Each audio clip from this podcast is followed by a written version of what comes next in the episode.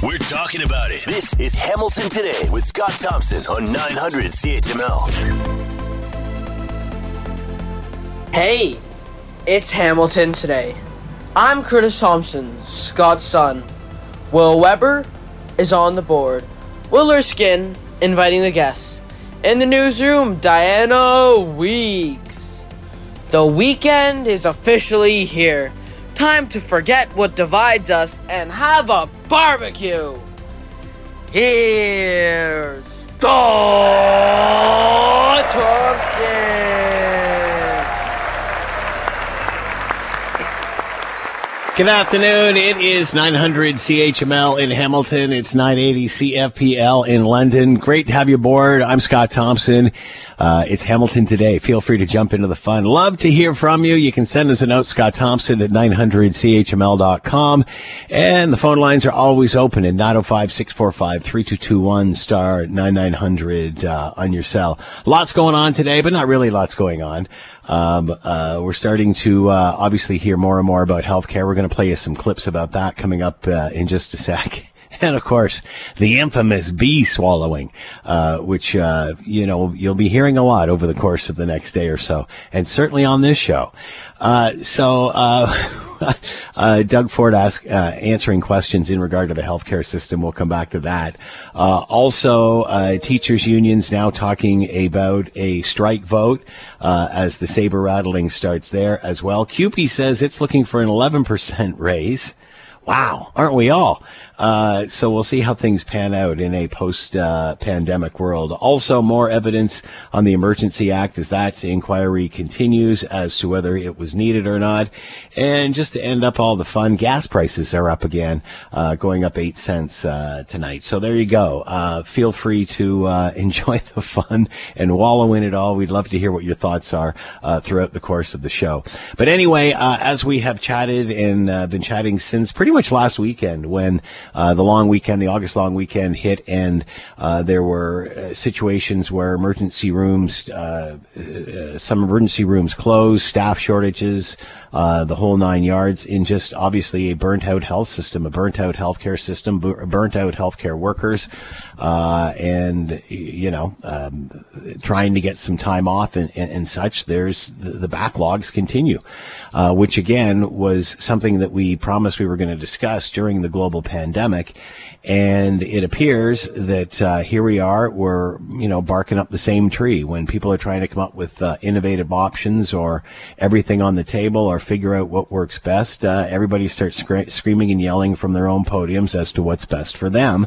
And once again, the healthcare system gets left behind uh, and, and lost in whatever interest um, is, is being taken forth by whatever groups. Uh, here's what the premier had to say uh, earlier today in regard to healthcare and where we are moving forward? Okay, so if you go into a public hospital currently, everything from the moment you walk in to the moment you walk out is paid for with the exception of your Tim Hortons bill and your parking. Yep. That includes uh, your, your, medication, that includes your hospital stay, that includes your surgery as well. Yep. If you move into a private system, can you guarantee that other than the OHIP delivered service, that is the surgery itself, can you guarantee that uh, the stay in the hospital, the food, yes. the medication will all be covered by OHIP 100%. if it's moved into a private system? Yeah, thanks for the question, Colin. 100% is going to be covered. We're never going to waver from that. Are, are we going to get creative? Absolutely. As I as I mentioned, um, we, we just can't, as a province, keep doing the same thing and expecting a different result. It, it's it's just not happening. You look at places that have been around forever, Shouldice. You know, you have a hernia issue, you're going to Shouldice. Uh, cataracts, I think there's a place downtown, you can go there. But again, it's paid through OHIP. If there's a way of uh, delivering better publicly funded uh, health care, uh, we're, we're going to do it. We're, we're going to make sure it works. And, and again, it's going to be the healthcare uh, sector that's going to be telling us uh, how to deliver it, not the government telling the healthcare sector uh, how to deliver it. Uh, so there you have it. Uh, Colin D'Mello from Global News asking the premier the question because we've been hearing this. You know, it's all of a sudden going to become credit card uh, Medicare, and and and again, once again, these are extremists uh, you know, looking at or comparing it to a U.S. system or, or, or whatever the worst scenario is down there and translating it up here. This has already been going on. And what they're talking about is using other facilities, whether they're private or not, to get rid of some of the backlogs. It doesn't mean you're paying them. The government still pays them. So again, where this all started, well, you know where it started. Hysteria and people screaming and, and yelling about the United States. By the way, in the United States, 92%, 92% of Americans have health care without the system that we have. So again, um, y- you know, y- you want to compare stats, compare that one. But at no time did anybody ever say that, oh, that's it. You got to throw down your health care if you're having a heart attack. Again, what we're trying to do here, I think what government is trying to do, I think what frustrated citizens are trying to do, is get this system fixed. We're tired of special interests. We're tired of the people that have, you know, uh, ties to organizations within Ontario dictating the way that the healthcare system works. We've got to come up with a system that is sustainable. We pay some of the highest healthcare costs in the free world, yet we're having the problems that we're having and hiding and boasting behind well, it's universal. Well, whoop-de-doo. Again, 92% of those in the United States are covered. So there's other ways to do things. And nobody says that that is the answer. But there certainly is a happy medium. But again, we're having the discussion on the fringes, on the extremes. If we give up this, oh my God, we're going backwards. Well, putting the same old provincial band-aid on that, you know, uh, McGuinty put on it, that, uh, that, uh, uh, Wynne put on it, that Harris put on it, that ain't working. Yet when they come up with new ideas, oh, we can't do that. Well, where do you go? Here's the clip of the bee swallowing to liven it all up. It's coming from the health sector. Holy Christ. What was that? I just swallowed a bee. Oh my God. Christ, I knew that little bugger. You okay? I'm good. He's down here buzzing around right now. He has a lot of he has a lot of real estate. Now, if that was in the clip, okay, this is going to be replayed over and over again, and that just made Colin D'Mello's day. He's going to be laughing all the way back to the city. I've already tweeted it. Holy Christ, he's, he's wedged in my throat. Sorry, guys. Little bugger got away in there. Take a second. Take, take a second. No, I'm, I'm okay. He's buzzing in there. There you go. The clip of the day and Colin D'Mello gets a shout out. You got to like it. All right. Uh, as we go through a global pandemic, there's some cool things that have come out of this and some uh, great initiatives that are continuing on. A lot of them centered around the hospitality business and, and how they have done things. And uh, here's another great idea which uh, helps people in the Hammer. It's called Too Good to Go. Officially launched its services in the Hamilton area this week, connecting people with local businesses with surplus food items at a fraction of the original price. Uh, to find out how it all works, let's bring in Sarah Soteroff, PR manager for Too Good to Go, and is with us now. Sarah, thank you for the time. I hope you're well. I'm very well, Scott. Thank you so much for having me. So, first, explain what this is, how it all works. Yeah, it is a really cool concept. We launched in Canada last year in July. So we've just celebrated our one year anniversary. And what we do is we connect businesses, local food selling businesses, with consumers to sell that food at the end of the day at one third the cost. So typically, you might see a bakery has leftover croissants. They might have three to five croissants and they can't sell those again the next day. So in the past, they've just thrown that out, which means they lose that money on that um, croissant that they're throwing out. And they also are adding to the waste, the food waste that we contribute, almost 58% of which goes to waste in this country. So, what we're doing is connecting, we're kind of adding that gap. So, we're connecting businesses to those consumers on the app. They can purchase food at one third the cost, and then that food doesn't go to waste, and consumers can get really great food for cheaper. How did you come up with this idea? And it seems like you've got quite a big footprint already. Yeah, I'd love to take credit for it. I can't. Um, we were founded in Denmark actually in 2016, and we're in 16 markets across Europe. So the model has proven to be super successful in Europe.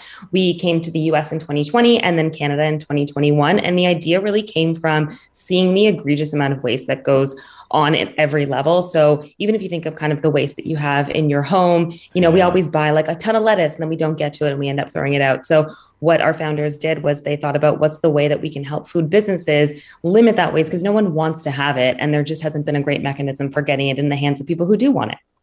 Does there seem to be more of an interest in this now? Has the global pandemic changed interest in this?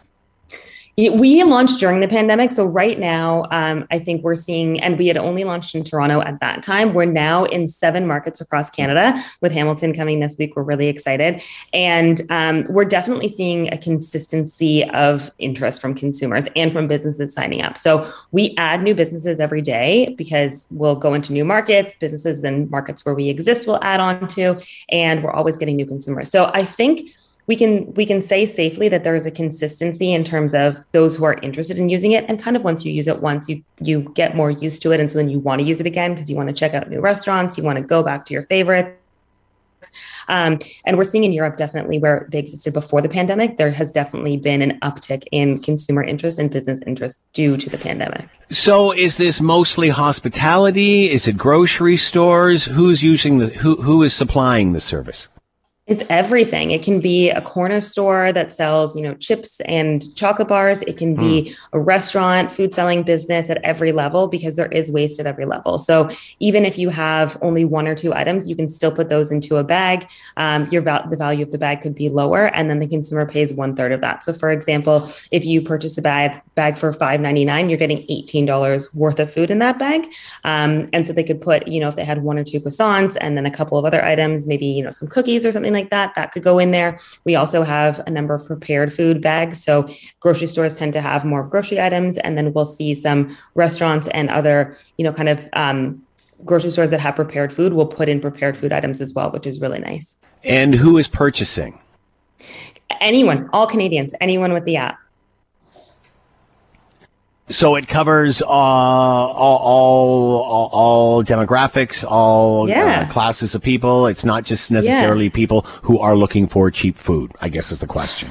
No, I mean, definitely that's a great option for people who are looking for less expensive food and, and a way to lower their bills. I always say the greatest option is before you go grocery shopping, go pick up a grocery bag from one of your Too Good To Go partners, see what's in there, and then help to supplement what you bought in your bag, which is a surprise, with what you buy at the grocery store. So, say you get a head of lettuce and three tomatoes and a couple potatoes, you know you can make a meal out of that. You just need to go to the grocery store and maybe get a chicken or, you know, get something else to add into your salad. And so it's a nice way to be able to get a lot of those staples without having to pay full price for them. But we do see that our consumer demographic is everyone. Um, I live in downtown Toronto and I love the app and I love you know, opening it up in my neighborhood and seeing what's available there. And I'll check out different restaurants if I haven't tried one. It's a really good way to try a new restaurant. And then it's also nice to be able to frequent and, and help to support my local favorite businesses as well. So tell t- tell everybody what's happening in Hamilton and, and how it's starting here. Mm-hmm. So we launched today or yesterday officially. We are now um,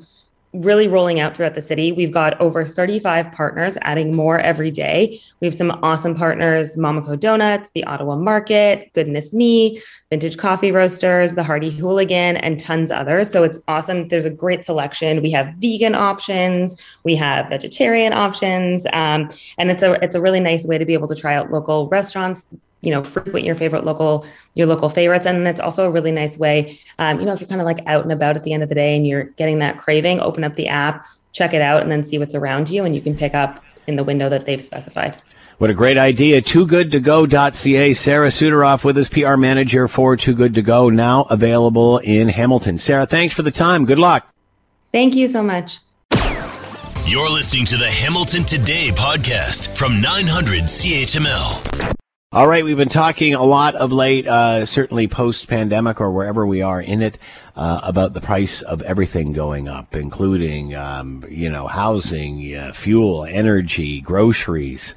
Uh, and so on and so forth. Obviously, uh, seeing high inflation rates as a result of that. Now, uh, how much does this cost as we move forward? Uh, City of Hamilton talking about how it might need a 6.9% property tax bump in 2023 just to keep going.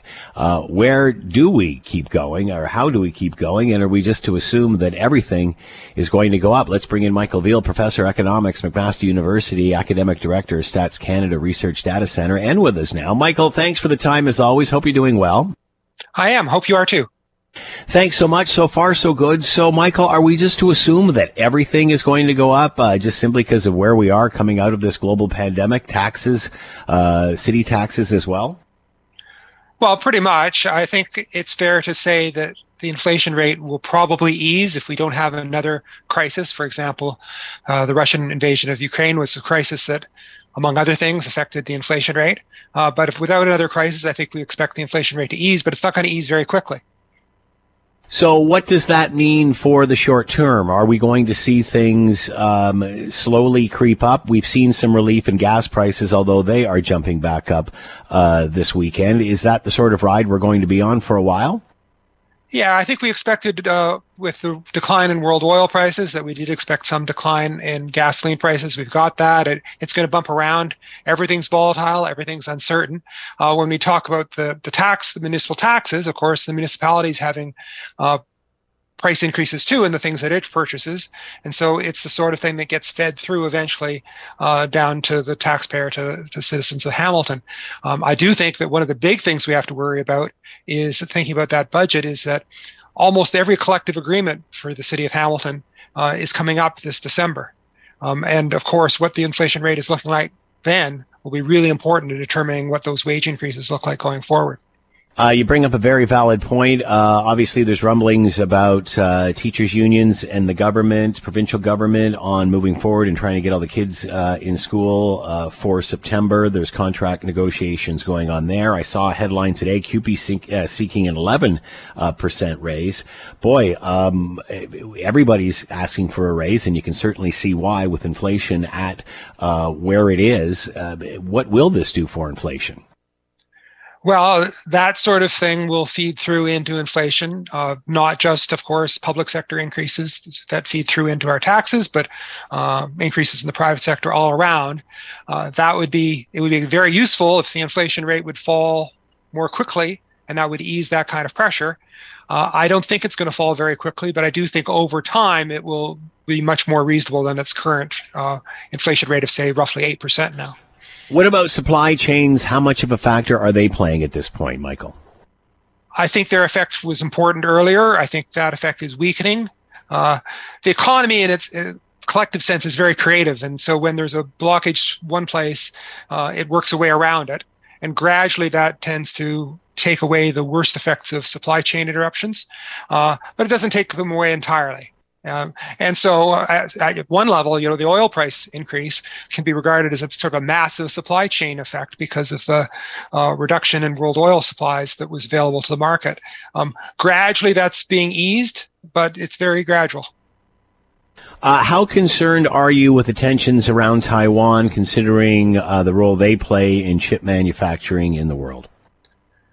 Know, so I'm not an expert on on the geopolitical aspects of uh, you know whether there will be, at worst case, even hostilities there. Uh, but uh, clearly, that would be a disruption. Um, I think as long as there isn't a really overt disruption, and I what I read suggests that that's unlikely, uh, that probably will not affect the chip market, um, and that will continue uh, be- because. Um, worst case except for actual hostilities, would be some sort of disruption in trade. And and chips are are things that can be taken out by air transit, and so that's a very unlikely, I think, block blockade to occur. You were talking about conflict. Uh, the Russian invasion of Ukraine, it seems to be just dragging on and dragging on. Not a lot of gains, not a lot of movement, um, uh, pretty much where it is. Uh, how does how how does the rest of the world view that? What does that mean for the future, especially with winter coming and energy a concern in Europe? Well, uh, you'll you'll have read about the problems there. Obviously, uh, there will be problems in in Europe particularly apparently with natural gas. Um, I think probably the worst case has been averted. One of the things that tends to happen, it's it's strange during a time of war, but people do make accommodations and and figure out ways. So, for example, uh, Ukraine is now shipping grain. Uh, didn't think that was going to happen, uh, but even during the war, the, the two countries have, have managed to cooperate to ship some of these products out. I, I don't minimize the situation in Ukraine, but in terms of the impact it has on the rest of the world, including us, it's probably going to be less than we would have guessed a few months ago. All right, bringing this back to the local level, obviously costs everywhere going up, and as you uh, suggested earlier, cities no different. They pay more for everything as well: the uh, the cost of energy, the cost of fuel, uh, the cost of supplies, whatever it needs. All those services are going up as well. How do cities balance this? Because we know, uh, well, especially with elections uh, municipally around the corner, and you know, with with inflation sitting at what it is, and, and people looking at double digit increases and such, that's going to make quite quite an impact. How do cities deal with this? Well, if past experience uh, holds again, we will probably expect a smaller residential property tax increase than the 6.9%. Um, mm-hmm. Last year, for example, I think the number that was proposed at this stage was a little over four, and it came down to 2.8%. So there will be some softening there. Um, a lot, as we've discussed, will depend on, on what's uh, the forecast with respect to uh, wage increases uh, because those are very important at municipal level. Um, uh, yet another problem is that uh, transit revenues are down. You know, there's less people using public transit. There's less people paying for uh, municipal parking, so those revenues are down as well. So there's a lot of factors going into this. I suspect what will happen is that there will be a quite substantial tax increase, and that will cause the usual hardship that it does for individuals who are who are you know looking for ways to get by. Uh, we're asking for more. Uh, we've got less to do it with. Has anything changed here uh, post pandemic, or uh, wh- where do you see us coming out of this in the next year? Um, well, a lot depends on on the sort of job you have and whether you're going to personally get uh, an increase. There will be some people whose wages and incomes will more or less keep up, and there are some will fall uh, further behind, and some of those people will be able to afford that, and, and some won't. So it'll be a very differential effect across uh, the spectrum. Uh, but normally, what happens during crises, um, and this is, I don't think a full blown crisis, but I do think it's a serious situation, is that there is this kind of differential effect that it's a, a relatively small minority who get hurt, but you have to be concerned about that group. Michael Veall with us, professor economics at McMaster University. Uh, everything going up, including possibly your taxes. Uh, how do we get through it all? Michael, as always, thanks for the time. Be well. Yes, thanks very much. When there's an issue, Scott is all in on getting to the heart of it. This is Hamilton Today with Scott Thompson on Hamilton's News Today's Talk 900 CHML there is a inquiry going into the emergency or into the use of the Emergencies Act, although uh, it's been pretty much neutered so much it's hard to tell if anything is actually coming out of this. Uh, now we're finding out this new information, and again, you know. Uh, on the night before the federal government imposed the Federal Emergencies Act, uh, the Prime Minister's National Security and Intelligence Advisor, Jody Thomas, told Justin Trudeau and the rest of the federal cabinet that there was a potential breakthrough, for a breakthrough, with the protesters. The surprising revelation is contained in a package of cabinet level documents previously marked secret, uh, describing the discussions that took place in February as the cabinet weighed in on how to address a flurry of highly disruptive pro, uh, protests across the country. Let's bring in Duff Conacher, co co-founder of Democracy Watch, with us now. Duff, thanks for the time. Hope you're doing well. Yes, thank you very much. Hope you are as well. Thanks, Duff. So, your thoughts on how this inquiry has been going? Are, are we ever going to find out things, or is it is it just turning into a he said, she said? Pretty much is. Um, very surprising to see this cabinet document come out uh, because usually the government just refuses in any court case to disclose cabinet documents and invokes the uh, Convention of, of Cabinet Confidentiality. The Access Information Act doesn't apply to these kind of minutes, so there's no way to get it through that law, even though it's called the Access Information Act. And it's a widely abused uh, loophole that allows for excessive government secrecy, and uh, very surprising to have even this amount of information come out And the Trudeau cabinet is essentially uh, refusing to disclose this kind of information and other key uh, information to the parliamentary committee, and we'll likely do the same to the uh, actual commission of inquiry into the use of the Emergencies Act. Is getting this much in uh, this much information act about this uh, apparent breakthrough uh, that was uh, that was perhaps in the in the pipeline? It, does that move the needle at all?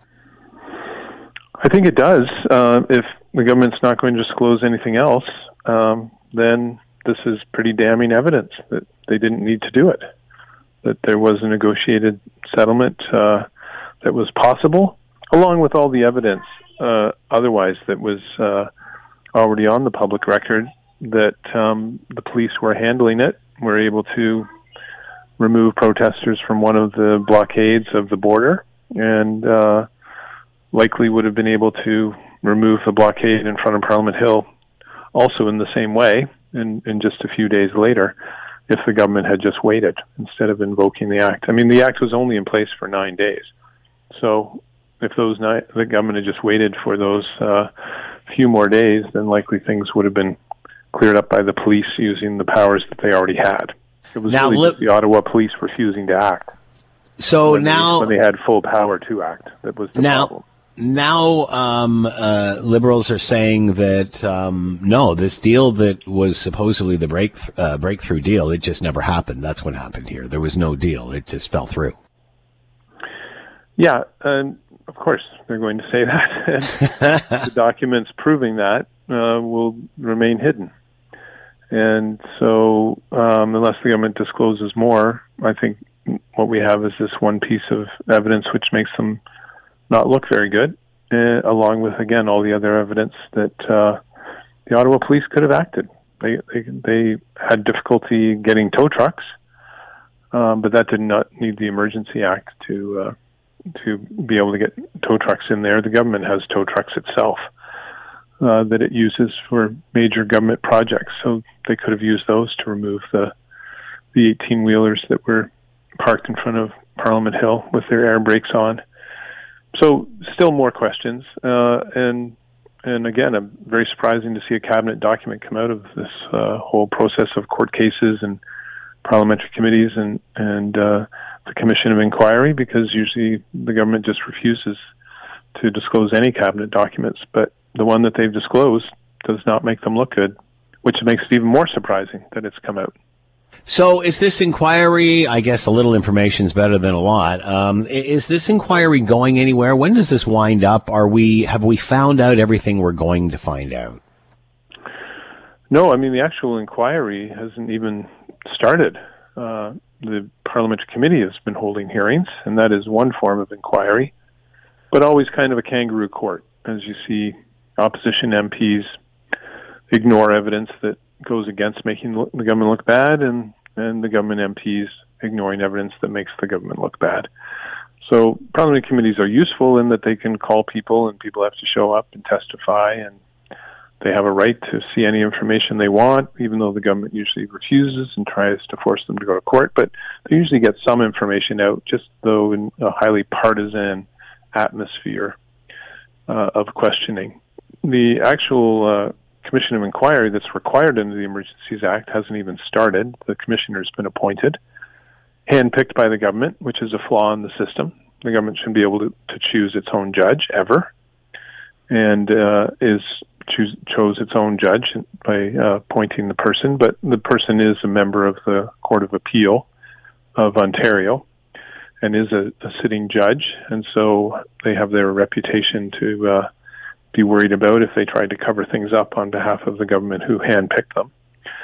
But the actual hearings on that commission haven't even started, and the commissions like this shouldn't run for a year. It shouldn't take that long. There's not that many people who were on the inside and knew what was going on. And, and getting them all to testify and hopefully getting even more documents out will be the task of the commission. But again, usually governments just say, no, we're not disclosing those documents, and they try to hide any document that will make them look bad. Duff Conacher with us, co-founder of Democracy Watch, commenting on the Emergencies Act. New information coming out that uh, a breakthrough was on the way, but the government went through with the Emergencies Act uh, anyway. As this ongoing inquiry continues, Duff, as always, thanks for the time. Be well. You as well. Take care. Have a great weekend. You too. All right, want to give you a bit of an update here uh, uh, and, talk about Donald Trump and where things have gone in the last uh, 24, 48 hours because it only seems to have uh, been getting uh, going from bad to worse. But here knows, uh, who knows? Let's bring in Thane Rosenbaum, a distinguished university professor, at Touro College, director of the Forum on Life, Culture, and Society, NYU, and legal a- analyst with CBS News Radio, and with us now. Thane, thank you for the time. I hope you're doing well. I am Scott. Always great hearing your voice.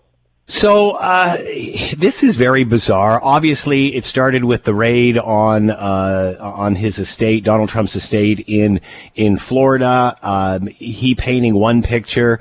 Uh, all of a sudden, officials coming out feeling they needed to paint the real picture uh, because Donald Trump had, I guess, brought this forward into the public realm. And now it's as if all of this is going to uh, be exposed. Is this just part of the game? How to give us a bit of an update on here on, on where we are? Well, Scott, it's not part of the game because, like almost everything with Donald Trump, nothing like this has ever happened before. Hmm. It's never been the case in this in our country where the FBI sought a warrant to search the present the premises of a former United States president. Um, you know, and that a federal judge signed off on an executable warrant for that purpose. Uh, and so, no, we, we we're in very very virgin territory. Um, uh, as of uh, today, uh, what we finally got a chance, apparently a glimpse of the actual warrant itself, not the affidavit, which is much more important um, than the warrant. But the warrant itself says that uh, the agents are supposed to go in where they're permitted for a certain period of time. By the way, the warrant was signed two weeks before they went in, so that raises the question: if you had the warrant signed by a federal magistrate two weeks earlier, and this was an emergency, why did you wait? Why, if it, if it had national security implications, what was the holdup? You should just go. Um, but they they eventually the warrant said, you know, you're looking for classified information, classified documents, and you're looking for top secret doc- documents, documents that are uh, that are listed, described that way. The affidavit should have actually identified what exactly they're looking for, and we haven't seen that affidavit because the affidavit would have been given the magistrate the reason to say, okay, here's why I'm going to execute this warrant because this is what they're looking for. A crime is going to be committed. And unless I give them the authorization to go into the president's home, the evidence could be destroyed or mishandled. We still don't know the answer to that, Scott. We don't know what the information is. We don't know what this. We don't know what it was that the magistrate signed off on, and we don't know. More importantly, we don't know what they got. Right. So we don't know when they walked out. No one has told us yet what they actually did discover in the house. Uh, obviously, Donald Trump uh, looks at any publicity as good publicity. Uh, what will we end up seeing, do you think? And where does this, how does this change the discussion? Well, Scott, unless the Justice Department can uh, trumpet, you know, the next week or so, look what we found in the House. Can you believe this? Like last night, the Washington Post said, but there's no confirmation of that today that this had to do with nuclear secrets. Uh-huh. Right? Well, that's unbelievable. What? Nuclear secrets? The president, you know, took that out of the White House and put it in his basement in Florida. Um, so, but that so far was not disclosed today. That was not what we learned yet. Um, if such a thing happens, I'm not still not sure it's a crime, but you know, it definitely colors the impression of well, why would President Trump do that? Why would he take it? Um, but unless they can actually produce something like this, this is to, you know, for people who don't like Donald Trump, you gave him another win. You just did. You just galvanized his base. You just made him feel much more uh, vindicated when he says that this is ongoing witch hunt, that the Democrats have a hatred of me that is unsurpassable, and they'll do anything, including raid my house, and that has never happened to a former president he'll say, everyone complained that I wasn't acting presidential. What's presidential about this? rushing into the house of a former president to go pick up his personal items, rummaging through his own files. So at this point, uh, Thane, it's about waiting and seeing what the next shoe is to drop. In other words, what that information is. That really depends. The, the, yeah, Cat Scott. The key thing is we still, the, throughout this entire week, we don't know what it was they were specifically looking for, and we don't know what they specifically found. Thane Rosenbaum with us, Distinguished University Professor, Touro College Director of the Forum on Life, Culture, and Society, NYU legal analyst with CBS Radio. Always a pleasure. Thanks for the time, Thane. Be well. Anytime for you, Scott. You're listening to the Hamilton Today podcast from 900 CHML. We remember when the Russian invasion of Ukraine started, uh, many thought that this would be over in a matter of days and uh, Ukraine would would just basically roll over. That obviously has not been the case as this uh, war continues to grind on. But we are seeing some glimmers of hope in, in the sense that grain shipments are getting out of uh, Ukraine. Um, we're starting to see things open up. McDonald's reopening in Ukraine. Uh, efforts to clean up uh, certain areas uh, turning into impromptu raves. There are signs that the situation or is it stabilizing in Ukraine uh, after what they are going through at the hands of Russia? Let's bring in Dr. Arne Kislenko, Margaret MacMillan, Trinity One International Relations Program, Trinity College, University of Toronto, and Department of History at Toronto Metropolitan University, and is with us now. Arne, thanks for the time. I hope you're well. I'm well, thank you. Thanks for having me.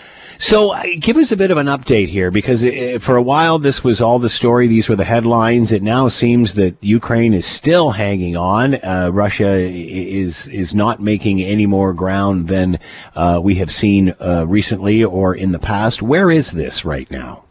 Well, we're we're in a, a, different phase of the war. Obviously, there there's now a kind of anticipated uh, protracted war that's going on, and I think a lot of experts uh, imagined we got a lot of things wrong. Experts about uh, the invasion in the first place, but but most agreed that you would see this phase, and this is because um, the Russian armed forces did not achieve their objectives. They didn't take out uh, all of Ukraine's uh, military and, and run over the country. Um, and because of those uncertainties, they now have to sort of go to a second tier, which is consolidating a front and trying to occupy the eastern provinces.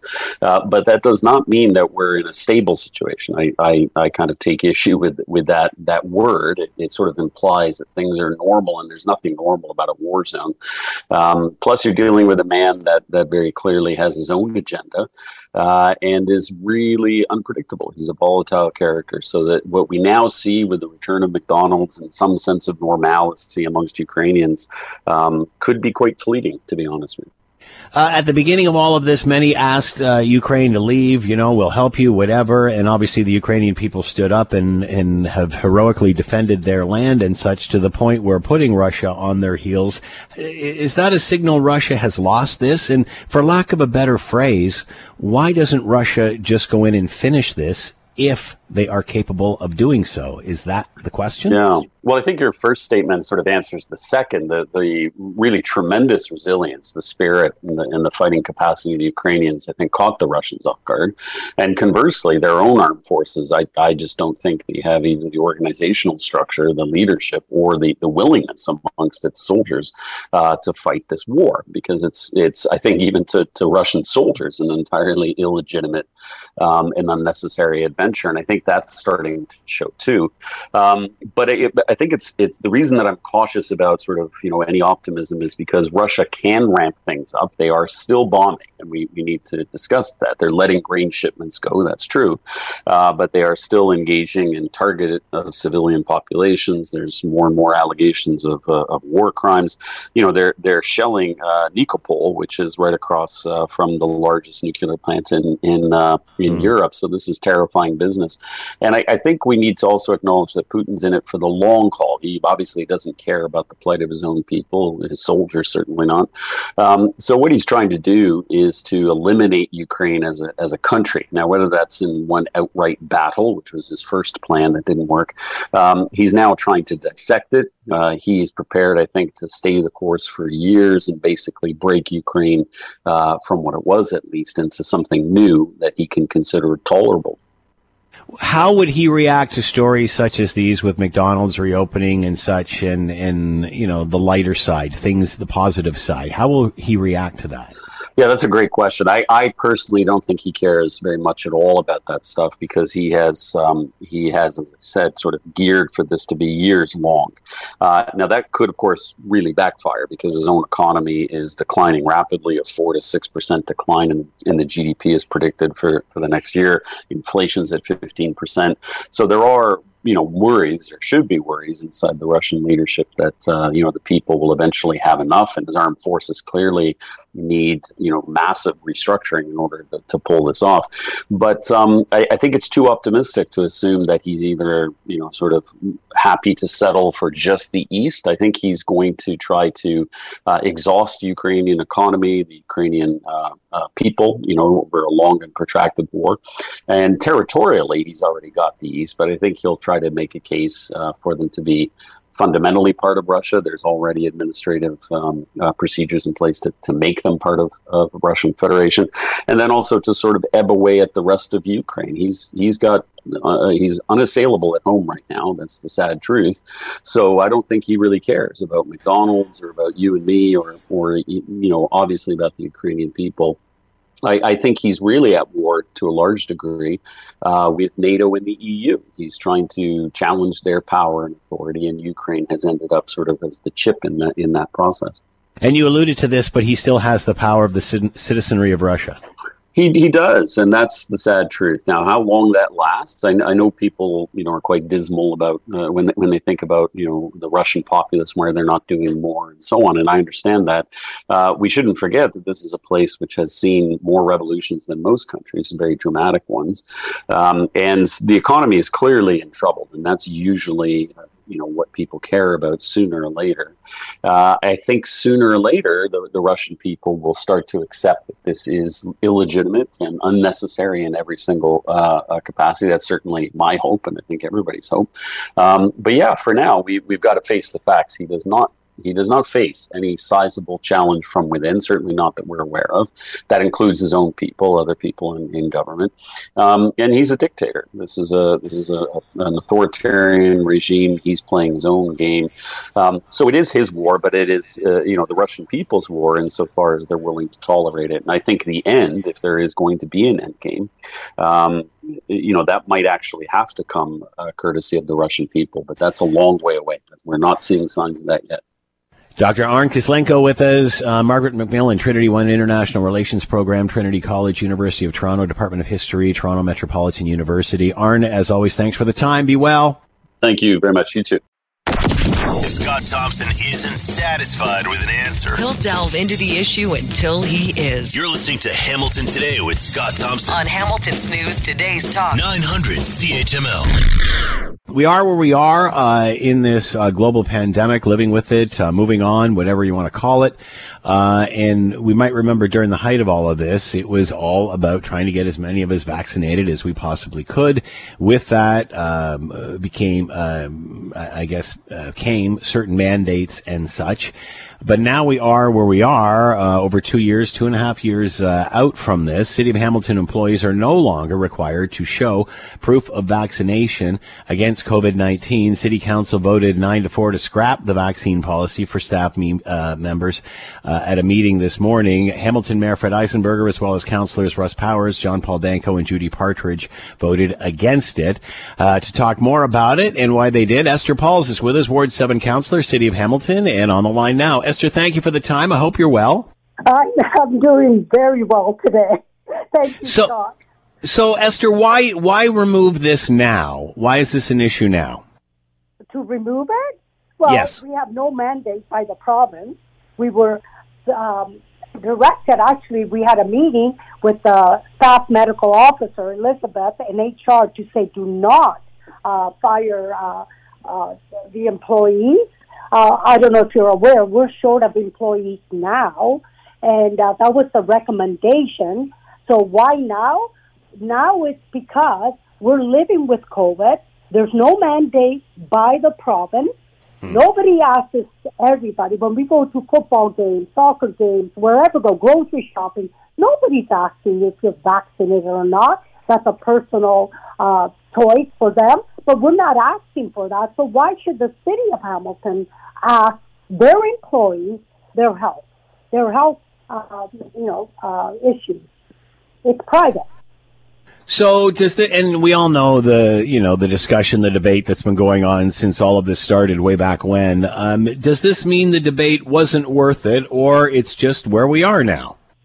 I I think, uh, to tell you the truth, we found out that this would cost us at least 7.4 million, and that's just one union. We had many unions. We had a lot of people. Uh, you know, you know what the problem was. I'll, I'll start it again.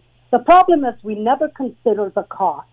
Mm-hmm. The cost would be in the millions, and we owe it to our taxpayers to know that before we made a decision. So, as you know, I was I debated this continuum by uh, postponing until we had the figure, and we still didn't have the right figure because they estimated a seven four uh, four million but it's going to balloon with legal fees, with other people suing us, non-union. So I think that had to do a part of it too. But my my uh, concern was that there was no mandate anywhere else. So hmm. why should the city of Hamilton impose this on our city workers? So, do you think ultimately it was money that, that made the decision here, or just the fact that the I, virus is where it is, and most people have had it, or there's experienced herd immunity or herd immunity rather, yes. and and and have moved on? I, I really believe that money is a factor. Yeah, uh, you know all the issues that's happening in Hamilton, and if money wasn't a factor, then we're what are we saying to our taxpayers. Of course, it's the money, and of course, also it's because we're going into our third year, you know, and uh, we are at a position now that everybody makes their decision. If you're sick, you stay home. We have to live with it. That's what everybody's saying. That's what the doctors are saying. So I think that we have to move on. But uh, but Scott, it's been a roller coaster for our employees. There's going to be a lot of healing that has to come about uh, with these employees because they've been on a roller coaster for about four, uh, five months, and uh, and it's been hard on them. That's my next question, Esther. Is uh, what's been the response or the reaction to this decision? What's that been like? Does that um, help things, or does that just add to the to the misery in some way? Well, I want to tell you, Scott, I've had that literally uh, hundreds of emails thanking me, of course, because mm-hmm. I kept it in the forefront because I believed in it. I, I, I was debating it all the time. I think my councillors uh, were getting tired of me, actually. But I'm just saying that their mental anguish was unbelievable. When they would call me or email, I felt it for them. And I wasn't affected. But they, I mean, I, I had my job, but they thought they would lose their job. They would lose the ability to pay their mortgages. And it was so heart wrenching. So it's going to take time to heal, uh, I believe. But I hope the city now can come together and realize that this is behind us and we will move on with stronger employees. That these uh, employees will, they love working for the city and that they'll work together. Uh, and that's my hope. Um, what do you think we've learned from this experience? Um, what do you take away from all this stuff, Esther, two and a half years out? What I've learned? I've learned, uh, to tell you the truth, that uh, things change. And we, as politicians, have to change as well. If uh, It's been two and a half years. At the beginning, Scott, we were all scared. We Remember, we couldn't even go outside mm-hmm, and play mm-hmm. in playgrounds you know, our groceries, we were delivered and washed. We were so scared, but we've learned so much about COVID now that we have to change our, our, our the way we behave now because we know what COVID is like. We take care of ourselves, and I've learned that uh, people have the right to choose. They really do to take a medicine for them for their they they know their issue. I don't know their issue, so I think uh, I've learned that. Uh, uh, freedom of choice is so important uh, uh, for me, and I think people have learned that. Let me play devil's advocate here with you, Esther, and we've only got a few seconds left. What do you say to people that said, well, mo- the most of us, or the majority of us got it. Why didn't everybody just get it? What do you say to those people? what do I say to those people? They chose to get it, right? Did they do it because they had to? You're saying, or did they choose because they really believed that it was good for them? They had a choice, don't you think? We yeah. A, we didn't put a gun in there. Well, some may say, well, it was made mandatory, so you know, I had to do it, it so to speak. But well, yeah. the thing is, if, if they then if they still had to, had a choice. Yeah, yeah. The 400, 500 people that we had, they mm-hmm. some of them, I think it went down to about 300 and something. They made the choice to stand up till the end, and good for them. And the ones that chose to take it, they still had a choice. And you're saying, what do we say to them? I thought it was for your own safety. When I take medicine, I take it for my own safety. And it's proven, it's proven now, Scott, that if you are vaccinated, even three, four, four vaccines, you could spread it. And that yep, was no, that's true. Esther Pauls with us, Ward Seven, uh, Ward Seven councillor for the city of Hamilton. Good for standing up for what you believe in, Esther. Uh, man, that's uh, not many do that nowadays. Esther Pauls Ward Seven councillor. Uh, city of Hamilton employees no longer have to rec- uh, no longer required to show proof of vaccination for employment. Esther, thanks for the time. Be well. Thank you. You're listening to the Hamilton Today podcast from 900 CHML. Tony is on the line. Tony, what are your thoughts? Oh, hey Scott, how's it going? Could you? Oh, I'm doing. I'm doing all right. Uh, a lot of the mental anguish lifted today. I just wanted to say a huge shout out to uh, Esther Pauls. Uh, there's a lot of us who really super appreciate the amount of uh, work she's done in the trenches for us, and uh, and uh, just Esther Pauls, if you're still listening, thank you so much. We love you. We really appreciate what you've done. Thank. All right, I'm, I'm going to ask you the obvious question, Tony, because you know I'm playing that devil's advocate here. I, you know, it's up to you what you do, but um, many will say everybody else did it. Why didn't you just do it? Get um, the shot. Well, Scott, I had a I had a bunch of. I've never been an anti-vaxxer, as mm-hmm. some uh, some people in that council might want to call us, but uh, um, I don't know. Just you know, so me personally, uh, my biggest red flag was when they first came out with this situation uh, they were saying that it was even safe for pregnant women and uh, and uh, unborn children, and you know, for uh, pregnant women to take the shot. And then I was like, well, wait a minute. If they haven't actually had a pregnant woman get the shot, go to term, and have uh, have a pregnancy, like uh, have a baby, how can they say that? And then there's the 70,000 in the 70,000 documents where they're at about 30, I think, so far that the judge mandated they, that that they release. Uh, they've even said point blank in those documents that they didn't know and they they they didn't actually know what the results would have been for. Uh, so safety safety still a concern for you, Tony. That's the thing, and yeah. one thing that okay.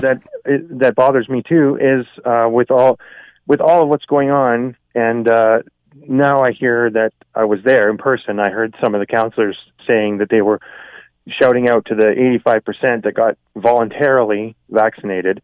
I just wanted to say that I thought that might have been a joke because how many of those numbers got vaccinated after the mandates and they feared being mm, terminated?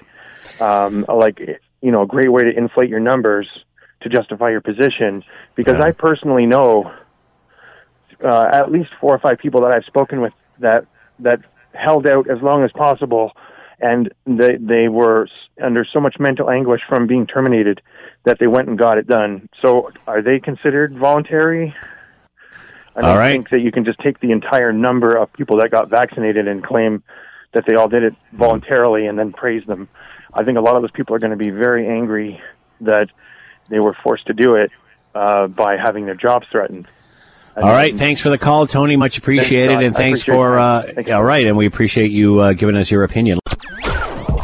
Let's bring in Dr. Rodney Rohde. He's a professor, chair, clinical laboratory science program, College of Health Physicians, or Professions rather, uh, Texas State University. The Center for D- Disease Control in the United States has dropped their COVID-19 recommendations like social distancing, quarantining, screening, etc.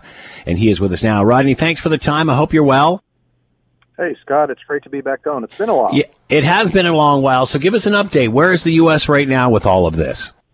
Yeah, so I think the U.S. is, uh, you know, in a state right now, when you mentioned the CDC switching their guidelines, I think they're just acknowledging the fact that most people are moving to that anyway. I've always said that the pandemic will start shifting into a, you know, an end phase when the people kind of say it is, even if it's not. The virus isn't through with us yet, obviously, but I think CDC is acknowledging the fact that they need to move to a stance. They're still supporting vaccination. They're still supporting uh, masking when positive and when you know you're positive, and they're still recommending those those protocols for masking and distancing. Uh, as you know, as as Scott, one of the things I often talk to people about is, for me, this has always been about a personal decision. Whether you have the flu, a cold, or anything else, you know, one should, if they are able to, stay away from people. And so I think the CDC is kind of moving to that stance. The biggest thing I think that um, you know we might mention is that they're now moving to a if you have been exposed to a person who has COVID, mm-hmm. uh, that you are moving basically to masking up and not having to isolate or stay at home. So, how much of this, uh, Rodney, has to do with the fact that just so many people have had it by now? Yeah, and and that's another point I was going to bring up is that I looked that up this afternoon before the show. The United States now is uh, reporting about about 80% of the citizens have had at least one vaccination. Almost 70% would be considered fully vaccinated with two doses. And then when you throw in the number of people who have gone through the infection or had both the vaccine and the infection, you know, I would imagine we're in the high 80th or even uh, or low 90 percentile of some type of immunity to the virus at this point. Rodney, how concerned are you about the fall and something else happening to trigger this again? Well, as a virologist, you know, I'm always going to say we have to keep at least our head in the game and watching what's happening through surveillance of testing and watching what's happening on the ground because it is an RNA virus, and we've talked about this before. They're the most diabolical of viruses because they love to mutate, and COVID has certainly shown us that it's going to continue to do so. We've been lucky, I would say, in the past six months that even though we've seen B4 and B5 be, you know, some of the most transmissible variants – it has not caused the type of mortality and morbidity that we, you know, could see. And so, as long as we have spikes in mortality or spikes in severe illness, I think we can go into it with a bit of of caution and hope. And I, you know, I think we're okay. You know, most schools, most employers kind of know the game now, and hopefully everyone will be ready to to pivot if that is needed.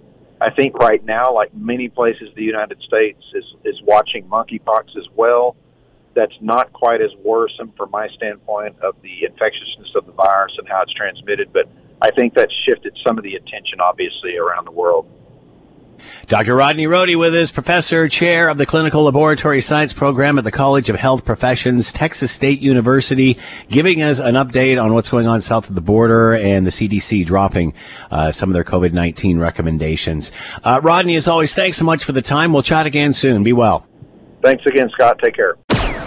You're listening to the Hamilton Today podcast from 900 CHML. All right, uh, you've no doubt heard by now that um, the uh, the premier of uh, the province was uh, out and about today, uh, and of course, uh, whenever he talks about anything, he takes some Q and A from the reporters.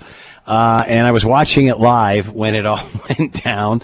And uh, as sometimes sometimes happens this time of the year, the insects are flying around. And uh, if you're unlucky, like the the premier was uh, earlier on today, he inhaled a bee, and down it went. And uh, here was the moment it happened. It's coming from the health sector. Christ! What was that? I just swallowed a bee. Oh my God. Christ! I knew that little bugger. you okay? I'm good. He's down here buzzing around right now. He has a lot of he has a lot of real estate. Now, if that was in the clip, okay, this is going to be replayed over and over again, and that just made Colin DeMello's day. He's going to be laughing all the way back to the city. I've already tweeted it. Holy Christ! He's, he's wedged in my throat. Sorry, guys. And I think that was Colin that was saying, I've already tweeted it. Uh, anyway, let's bring in Colin DeMello, our Queen's Park Bureau Chief Global News, uh, who not only witnessed all of this, but got a shout out from the Premier today. Uh, Colin, thanks for the time. I hope you're well. I hope you didn't get stung. No, I, I, I'm bee free, thankfully. bee free. Good for you. So, uh, what was the reaction when this went down? Was it as hilarious for everybody there as it was here? Um, uh, you know, I guess it happens. Yeah, yeah, it was. It was not only hilarious. It was also, uh, you know, a, a bit of a stunning moment, right? So we were all talking about the healthcare system, about privatization. So all of us were really zoned in and, and really serious. Um, some of like I was looking down at my phone at that moment, and all of a sudden I look up, and, and the premier's choking. He seems to be digging something out of his mouth, which is why I asked him, "What was that?" And he said, "A bee. A bee just, you know, I just swallowed a bee." Um, and, and if you take a look at the video, you can see, you know, the bee kind of is yeah. uh, swirling around him. It lands on his lip. It gets off again. It swirls around him, and then it just goes in. It just flies right in. And I think the premier, in trying to get it out, accidentally sucked it in. Oh um, man! Because then he started complaining about the bee being in his throat. Then he started complaining about the bee being in his belly. Um, and I mean, you know, all credit goes to the premier because if that was me, I would have like shut it down. I would have walked away. I would have maybe gone somewhere to figure out do I need to get this thing out? What's it going to do in there? Um, but he, Really? he he kind of took it all in stride and then kept taking questions after while joking about this bee buil- building a hive in his belly. And he gives you a shout out. What's the relationship like between the press and this guy? I mean, what's it like for you guys that have and girls that have to stand there and do this every day? Well, sometimes the relationship is, uh, you know, pretty jovial, and sometimes it's not. I mean, uh, you know, a lot of times with the government, there tends to be a bit of a, a thornier relationship with the, with the media because, you know, often we're the ones uh, tasked with asking them a lot of questions. Today, though, I think the reason he said my name in particular was because I was the one who had asked him, you know, Hmm. what was that? And I was the one who had asked him, are you okay? And I was actually I kept telling the premier, you know, take five minutes if you need. Like, we'll wait. It's not a problem. Yeah. But take five minutes if you need to figure out what's going on with this bee. But he just said, no, I'm I'm I'm- good. Um, he did mention that I'd be laughing all the way back home. We were actually in Dundalk, uh, Ontario, which is a little bit north of Orangeville. Um, and you know, really, for the 90-minute drive from there back to Queen's Park, I was laughing. I was laughing because it was a pretty funny moment. Um, and you know, we're glad that the premier's okay, but just just to think of the ridiculousness of it, like when have you ever thought or even heard or seen a, a bee in, in in a live news conference deciding to just slip its way into the into the mouth of a politician? I, I don't think we'll ever see a moment like that ever again. I hope not, but it was a pretty surreal moment. And you were there and got it all. Good for you. Uh, Colin D'Mello with us, our, Q, our Queen's Park Bureau Chief, uh, talking about uh, the Premier today, um, unknowingly just inhaling a bee, and the rest is history, as they say. Colin, thanks for the time. Thanks for being a good sport. Have a great weekend. Thanks for having me. Lots to talk about uh, in regard to uh, City Hall earlier on today, talking about uh, how the mandatory vaccination has been dropped. Now, uh, as of Wednesday, the Public Works Committee unanimously signed off on a plan to designate sections of both Main Street and King Streets as community safety zones. Uh, that designation means higher penalties for those caught speeding in those zones. To talk more about all of this, Nrinder Nann is with us, Councillor for Ward 3, City of Hamilton, and Chair of City Works, and is with us now. Nrinder, thank you for the time. I hope you're well. My pleasure. Friday, Scott. I know. I hear you. I hear you. Thank goodness. Uh, obviously, road safety has been an issue in and around Hamilton for a while now. The discussion of two-way streets and, and buffer zones and this sort of thing. Obviously, pedestrian uh, uh, injury and and such have been a concern. What is this going to do? How is this going to help? Yeah, so uh, pedestrian fatality on top of injury. So the reality at the end of the day is that this is going to see a continuity of lane designated lanes along Main Street and King Street. So in portions of both of those major arterial roads, we have up to five lanes. Um, so we're going to see a reduction down to four lanes in order to maintain continuity. And what that enables us to do as a municipality on top of lane reduction is uh, inf- uh, implement our automated speed enforcement cameras. So the technology has not been able to be applied to both of those arterial roads to date because the cameras actually don't cover f- five lanes. Um, so, in order to bring enforcement, which was another major public outcry from many residents who live along those entire communities along the stretch, is councillors, city, even to police, we need enforcement. People are speeding on these roadways. How do we make sure enforcement happens? And i think that this is the best solution in terms of automated speed enforcement cameras. It's uh, cost efficient in terms of operations at the end of the day for the municipality. And once those cameras are up um, they they automatically do their job and bring some accountability to the aggressive uh, speeding that's happening on these roadways. So they do not work uh, with five lanes, but they work with four lanes. Is that accurate? Accurate. Wow, that's interesting. So, um, um, how many cameras? What are we talking about uh, along these zones? Is that the sort of thing you can share? I don't have the details in terms of the number of cameras and uh, when they'll be deployed. Uh, what I do know is the city currently has two of them, and they're currently roaming uh, between other community safety zones. In fact, I think we have one up and going in Ward 3 along Victoria um, Avenue right now as well. And the goal would be uh, to make sure that we're making efficient use uh, within each designated community zone. Uh, the new ones are basically from Dundurn all the way over to Lottridge. Uh, so one, mm. uh, so, a couple in Ward One, and then a couple in Ward Three. So particularly the stretch between Gage and King for me, and then uh, Gage and Lottridge uh, as well. And then in Ward One, it would be Locke to Dundurn, and then Dundurn to Queen. And the reason that those stretches have been identified is because they are. Um, uh, their proximity to other community safety zone appropriate facilities, so schools, playgrounds, that kind of thing. Um, and you know we have to work within the traffic uh, guidelines and regulations at the end of the day so this is what we're going to do. So these once they're uh, are, they moved around within those regions within those areas once they're installed or are they permanently affixed in those locations forever? Um, and at any given time is there at least one along these stretches yeah, so coming in October, we'll see them on Main and on King, and then they'll be in operation in, in Q1 of 2023. Right. And then in terms of the Dundurn and Gage to Lottridge, Dundurn to Queen, Queen and Gage to Lottridge, we'll see those roll out also in the early new year. And are they sorry? Are they mobile or do they or do they stay in one location? They become fixed, so yeah. they become fixed to a location, um, and so it'll be somewhere in that wide range. yeah. Um, we don't disclose the exact location where they are fixed because the whole point of this isn't to to tip. It's not just about you know tipping off residents about where they are. It's about fundamentally about enforcing um, bad driver behavior. But I guess what I'm saying is, can they be moved around? Yes, they can. Sorry, okay. Scott. Yeah, Sorry yeah. for not understanding your question. No, no, earlier. that's my fault. Yeah. My fault. no problem. so they will be uh, moved around to various spots, and nobody will know where they are until obviously they get caught. That's right. So there will be a clear coming soon sign that will be yeah. installed to uh, notify within the regulation requirements, and then the cameras can move along the strip. And that's another thing too is they you have to put up signs that say you're entering this area. Is that accurate? Yeah, so the province, when they set up the regulations for the automated speed enforcement cameras, requ- added this requirement that uh, municipalities have to inform the local community about uh, the cameras being put in place, and they stipulated that those that that it that uh, notice has to happen right directly on the roadway. Hmm. So obviously, no excuse here.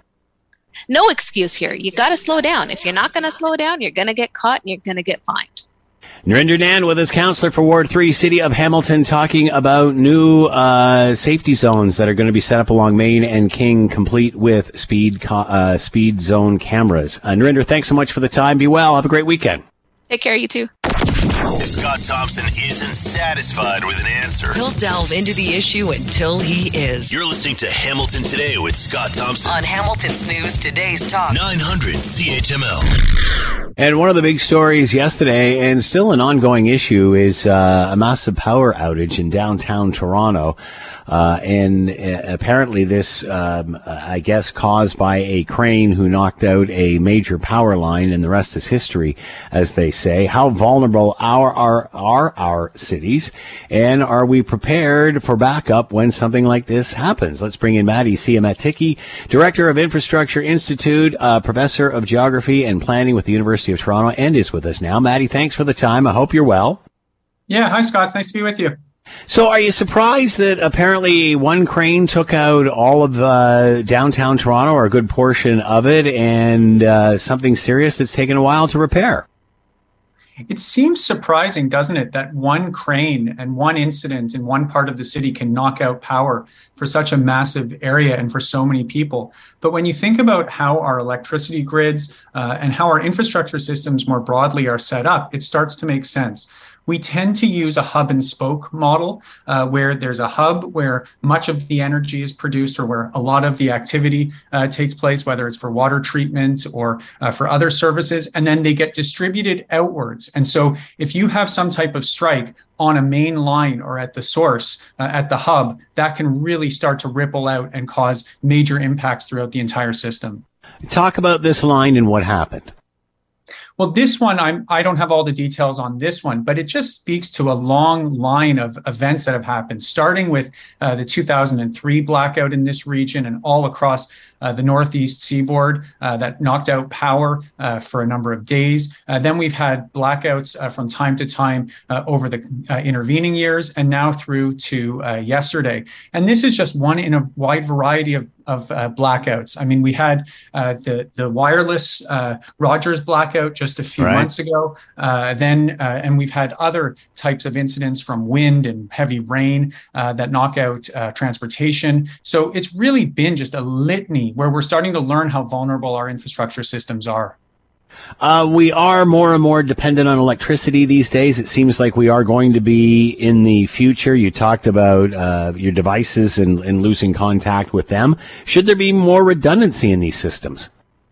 Redundancy is key so that there's backup in the systems. Uh, there's been a lot of thought about this, whether certain types of uh, uh, high risk infrastructure does have uh, backups uh, for energy, like our hospitals. Uh, but also now, a lot of apartment buildings and even houses are starting to get generators. There's even been a plan to think about your electric vehicle, that as more people get them, maybe those could serve as a, as a generator that feeds electricity back to the house for a short period of time if there's ever a knockout of power. So we are starting to think about redundancies. We also have to think about resilience so that when these events do happen, and they are going to happen for all sorts of reasons, we can bounce back faster, they can be restored quicker, or we can uh, reorient power or other infrastructure so that our systems can get back up and running quicker.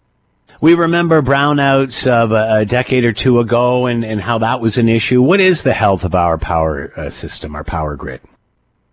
Well, a lot of this is about continued investment into our infrastructure systems. And that and that's the key. I mean there's things like pruning to make sure that when there are windstorms the the, the wires aren't quite as uh, vulnerable and other investments uh, to upkeep uh, the existing infrastructure. When it comes to infrastructure upkeep and maintenance is really critical. In this region we often talk so much about the big mega project investments and picking priorities and we uh, we get really fixated on which big project is going to go first and who's going to benefit. But when it comes to infrastructure state of good repair uh, ongoing investment in operations and maintenance day after day, month after month, year after year is so critical to make sure that these systems really function uh, in the long term. Who would pay for something like this in the end? So these, so the investment uh, comes from ratepayers uh, to keep the infrastructure in place, and in some cases they get government subsidies uh, to make sure that uh, the core infrastructure is there too. So there's uh, there's really only one payer, whether it's coming through our taxes or whether it's coming through user fees, we have to pay, and this does then uh, connect up with the the cost of living crisis and inflation that everyone is feeling the squeeze at the moment, and this is leading to pressure to drop rates or drop fees or drop taxes taxes. Uh, and when that happens, uh, there often can be delays in infrastructure investment. The ongoing operation and maintenance is either is often one of the first places that gets cut because you may not see an impact right mm. away, but it does start to have long term impacts. So, in a moment like this, where we are in an inflationary crisis, we really need to continue to focus on investing in the ongoing operations and, and state of good repair of our infrastructure. It appears this uh, situation, not from nature, not from lack of maintenance, but from somebody accidentally knocking something they shouldn't have knocked, a private contractor per se, who would pay for an accident like that? You know th- that one is going to be under investigation and we'll still then have to see i mean who was really mm. at fault and is there uh, the legal power to go to go and, and try to prosecute and uh, uh, collect on on all of the impact i mean you can just think of the financial implications of mm. a blackout uh, just like similarly with the rogers outage and how much uh, cost there was there and you know calls for now greater regulation around outages and having to switch over to other service providers much more quickly so there will be investigations to understand what role that crane operator played and how uh, and that company played uh, and whether and, and what impl- impact that had on the system and who was ultimately responsible and then whether there's a financial penalty uh, for that outcome. Will we learn something from this? Are there lessons to be learned from from these sort of experiences I think the lesson uh, to be learned is how how much we all depend on uh, on our infrastructure. Uh, today it's electricity, and we're talking about electricity. Uh, last month or recently it was our wireless. Uh, then sometimes it's our transportation. Then it's our water systems. We're so dependent, and you know these are services that uh, we just expect to work. You flip the light switch and you expect mm. the lights to come on. you turn on the taps and you expect water to come out, and you don't really think too too much about what's going on behind the walls or under the ground in the pipe pipes. And, and we learn only when there's these outages or these shock moments, whether they're human caused or weather related, uh, that we're really, are, we can be quite vulnerable. And we need to be doing everything we can to make sure there's both redundancies and resiliency in our system. Lots of chatter about um, renewables and moving forward. Obviously, Ontario's nuclear program is coming towards the end of its shelf life. How much more can we get out of this? Uh, is it worth building new facilities like this? Well, we continue to invest in our nuclear and in, in upgrading uh, the facilities to extend uh, their lifespan. That's one of the biggest mega projects that's uh, going on uh, in our province. And we also do then discuss and debate about renewables, wind, uh, solar, uh, and, and, and others. That gets us thinking about that idea of distributed energy, that in some cases, these um, renewables are in very large sites and they're very large facilities. Other times, we're thinking about smaller scale, more distributed systems that get away from that hub and spoke type of model and try to distribute uh, where the energy uh, production is and how it's transmitted so that it's a much shorter line so that if there is a crane strike on one part of, uh, of, of, the system, it doesn't have as much of a knock-on effect uh, throughout the rest of the system. So renewables are certainly being explored um, and they, but they also face some of the pushback from communities in some cases and ensuring that the cost uh, is competitive as well. Is Ontario or Canada ready for EVs? Lots of EV plants coming online in the next little while. Lots of plans towards that. Are we ready? We're going to need much more electricity over time if we're going to get to uh, replacing uh, our combustion engine fleet with uh, electric vehicles. Uh, and that's and again, it comes back to how is that electricity going to be provided and how is it going to, how is it going to be distributed?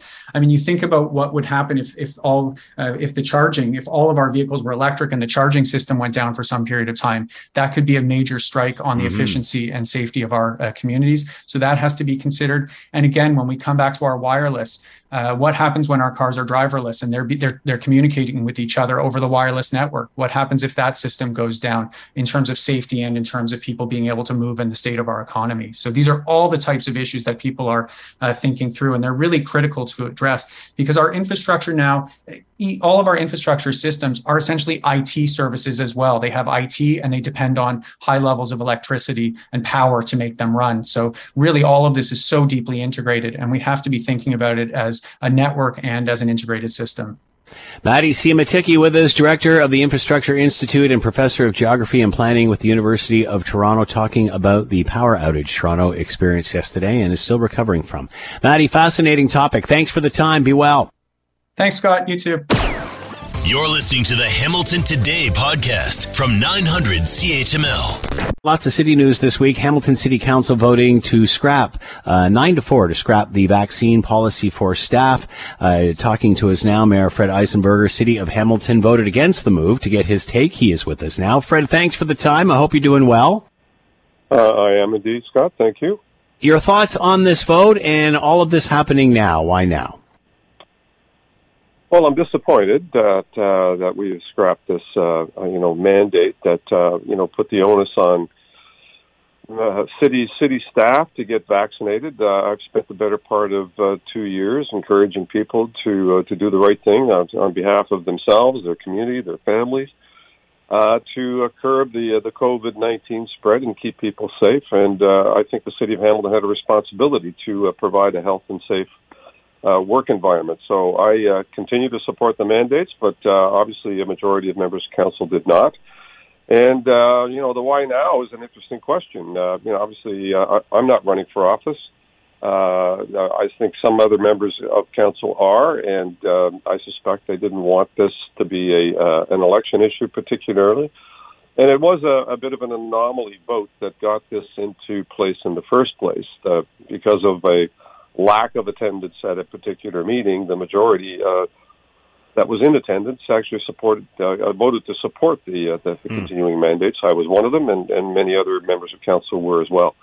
So there's been a change of uh, mood. I, you know, I think there's uh, you know a changing dynamic certainly out in the broader community. But I would continue to stress that uh, people need to take their first and second doses, and the uptake on the third and fourth doses has been dramatically low, and that's a worry. And uh, you know the uh, the the uh, the advice from our medical officer of health remains that the vaccine is the way forward to protect oneself from uh, serious harm from this uh, illness and you know and future variants that uh, are likely to come our way uh, you know potentially in the fall.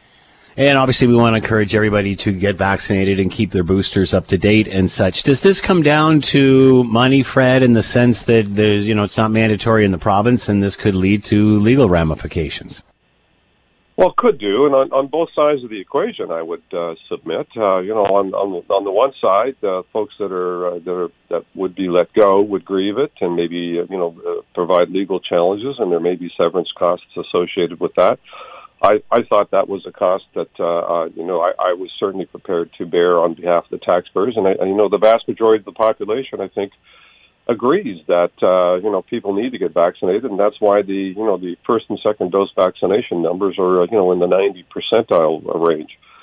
Uh, on the other hand, uh, you know there will be folks that are vaccinated that could also potentially legally challenge the fact that they're uh, you know at work with people that are unvaccinated now, and uh, you know that is not exactly providing a healthy and safe work environment. So there's potential legal challenges on both sides, and uh, you know I'd say that uh, you know ne- neither one side is uh, is immune from legal challenges, and I. I, I'm not that I'm encouraging legal challenges. I don't want that, but uh, the reality is that um, you know they could be challenged either way. Will there be repercussions because of this decision today? Don't know, and uh, you know we'll, we'll we'll wait and see. Uh, obviously, uh, you know it's it's in some respects it's a there's been a, a dramatic decline in the number of people that have either refused to tell us uh, whether they've been vaccinated or whether they've been vaccinated as a city employee. So some 8,000 uh, city employees have done the right thing and have, uh, you know, taken that sense of responsibility on behalf of their their families, their themselves, and and their their work community for sure, and the broader community as well. And right now, we're down to 250 employees that have not. Uh, that that's down from some 600 when the, the, the original mandates, uh, you know, were put in place. So we've uh, we've made some dramatic improvements in terms of the folks that have decided that uh, that they should be vaccinated, and uh, for the 250, we'll see what happens down the road. And uh, you know, if there are ramifications, uh, I know I know there's disappointment on behalf of uh, many in the uh, the city of Hamilton employee that. Uh, also felt that uh, you know everyone needed to do their part, and uh, certainly I, I don't uh, encourage ramifications, but uh, don't know yet if there go- if there are going to be any. Fred Eisenberger with us, Mayor for the City of Hamilton. Council voting nine to four to scrap the vaccine policy for staff moving forward. Fred, as always, thanks so much for the time. Be well. Have a great weekend. Pleasure, Scott. Thank you very much, and uh, you and your listeners as well. Be a safe weekend. Thank you. Thanks for listening to the Hamilton Today podcast. You can listen to the show live weekday afternoons from 3 to 6 on 900 CHML and online at 900CHML.com. That's it for us. Thanks for listening. As always, greatly appreciated. Thanks to the two Wills for producing and Diane in the newsroom. As always, we leave it to you, the tax-paying customer, to have the last word. Holy Christ. I just swallowed a bee. This has been a Canadian Heritage Moment. yes.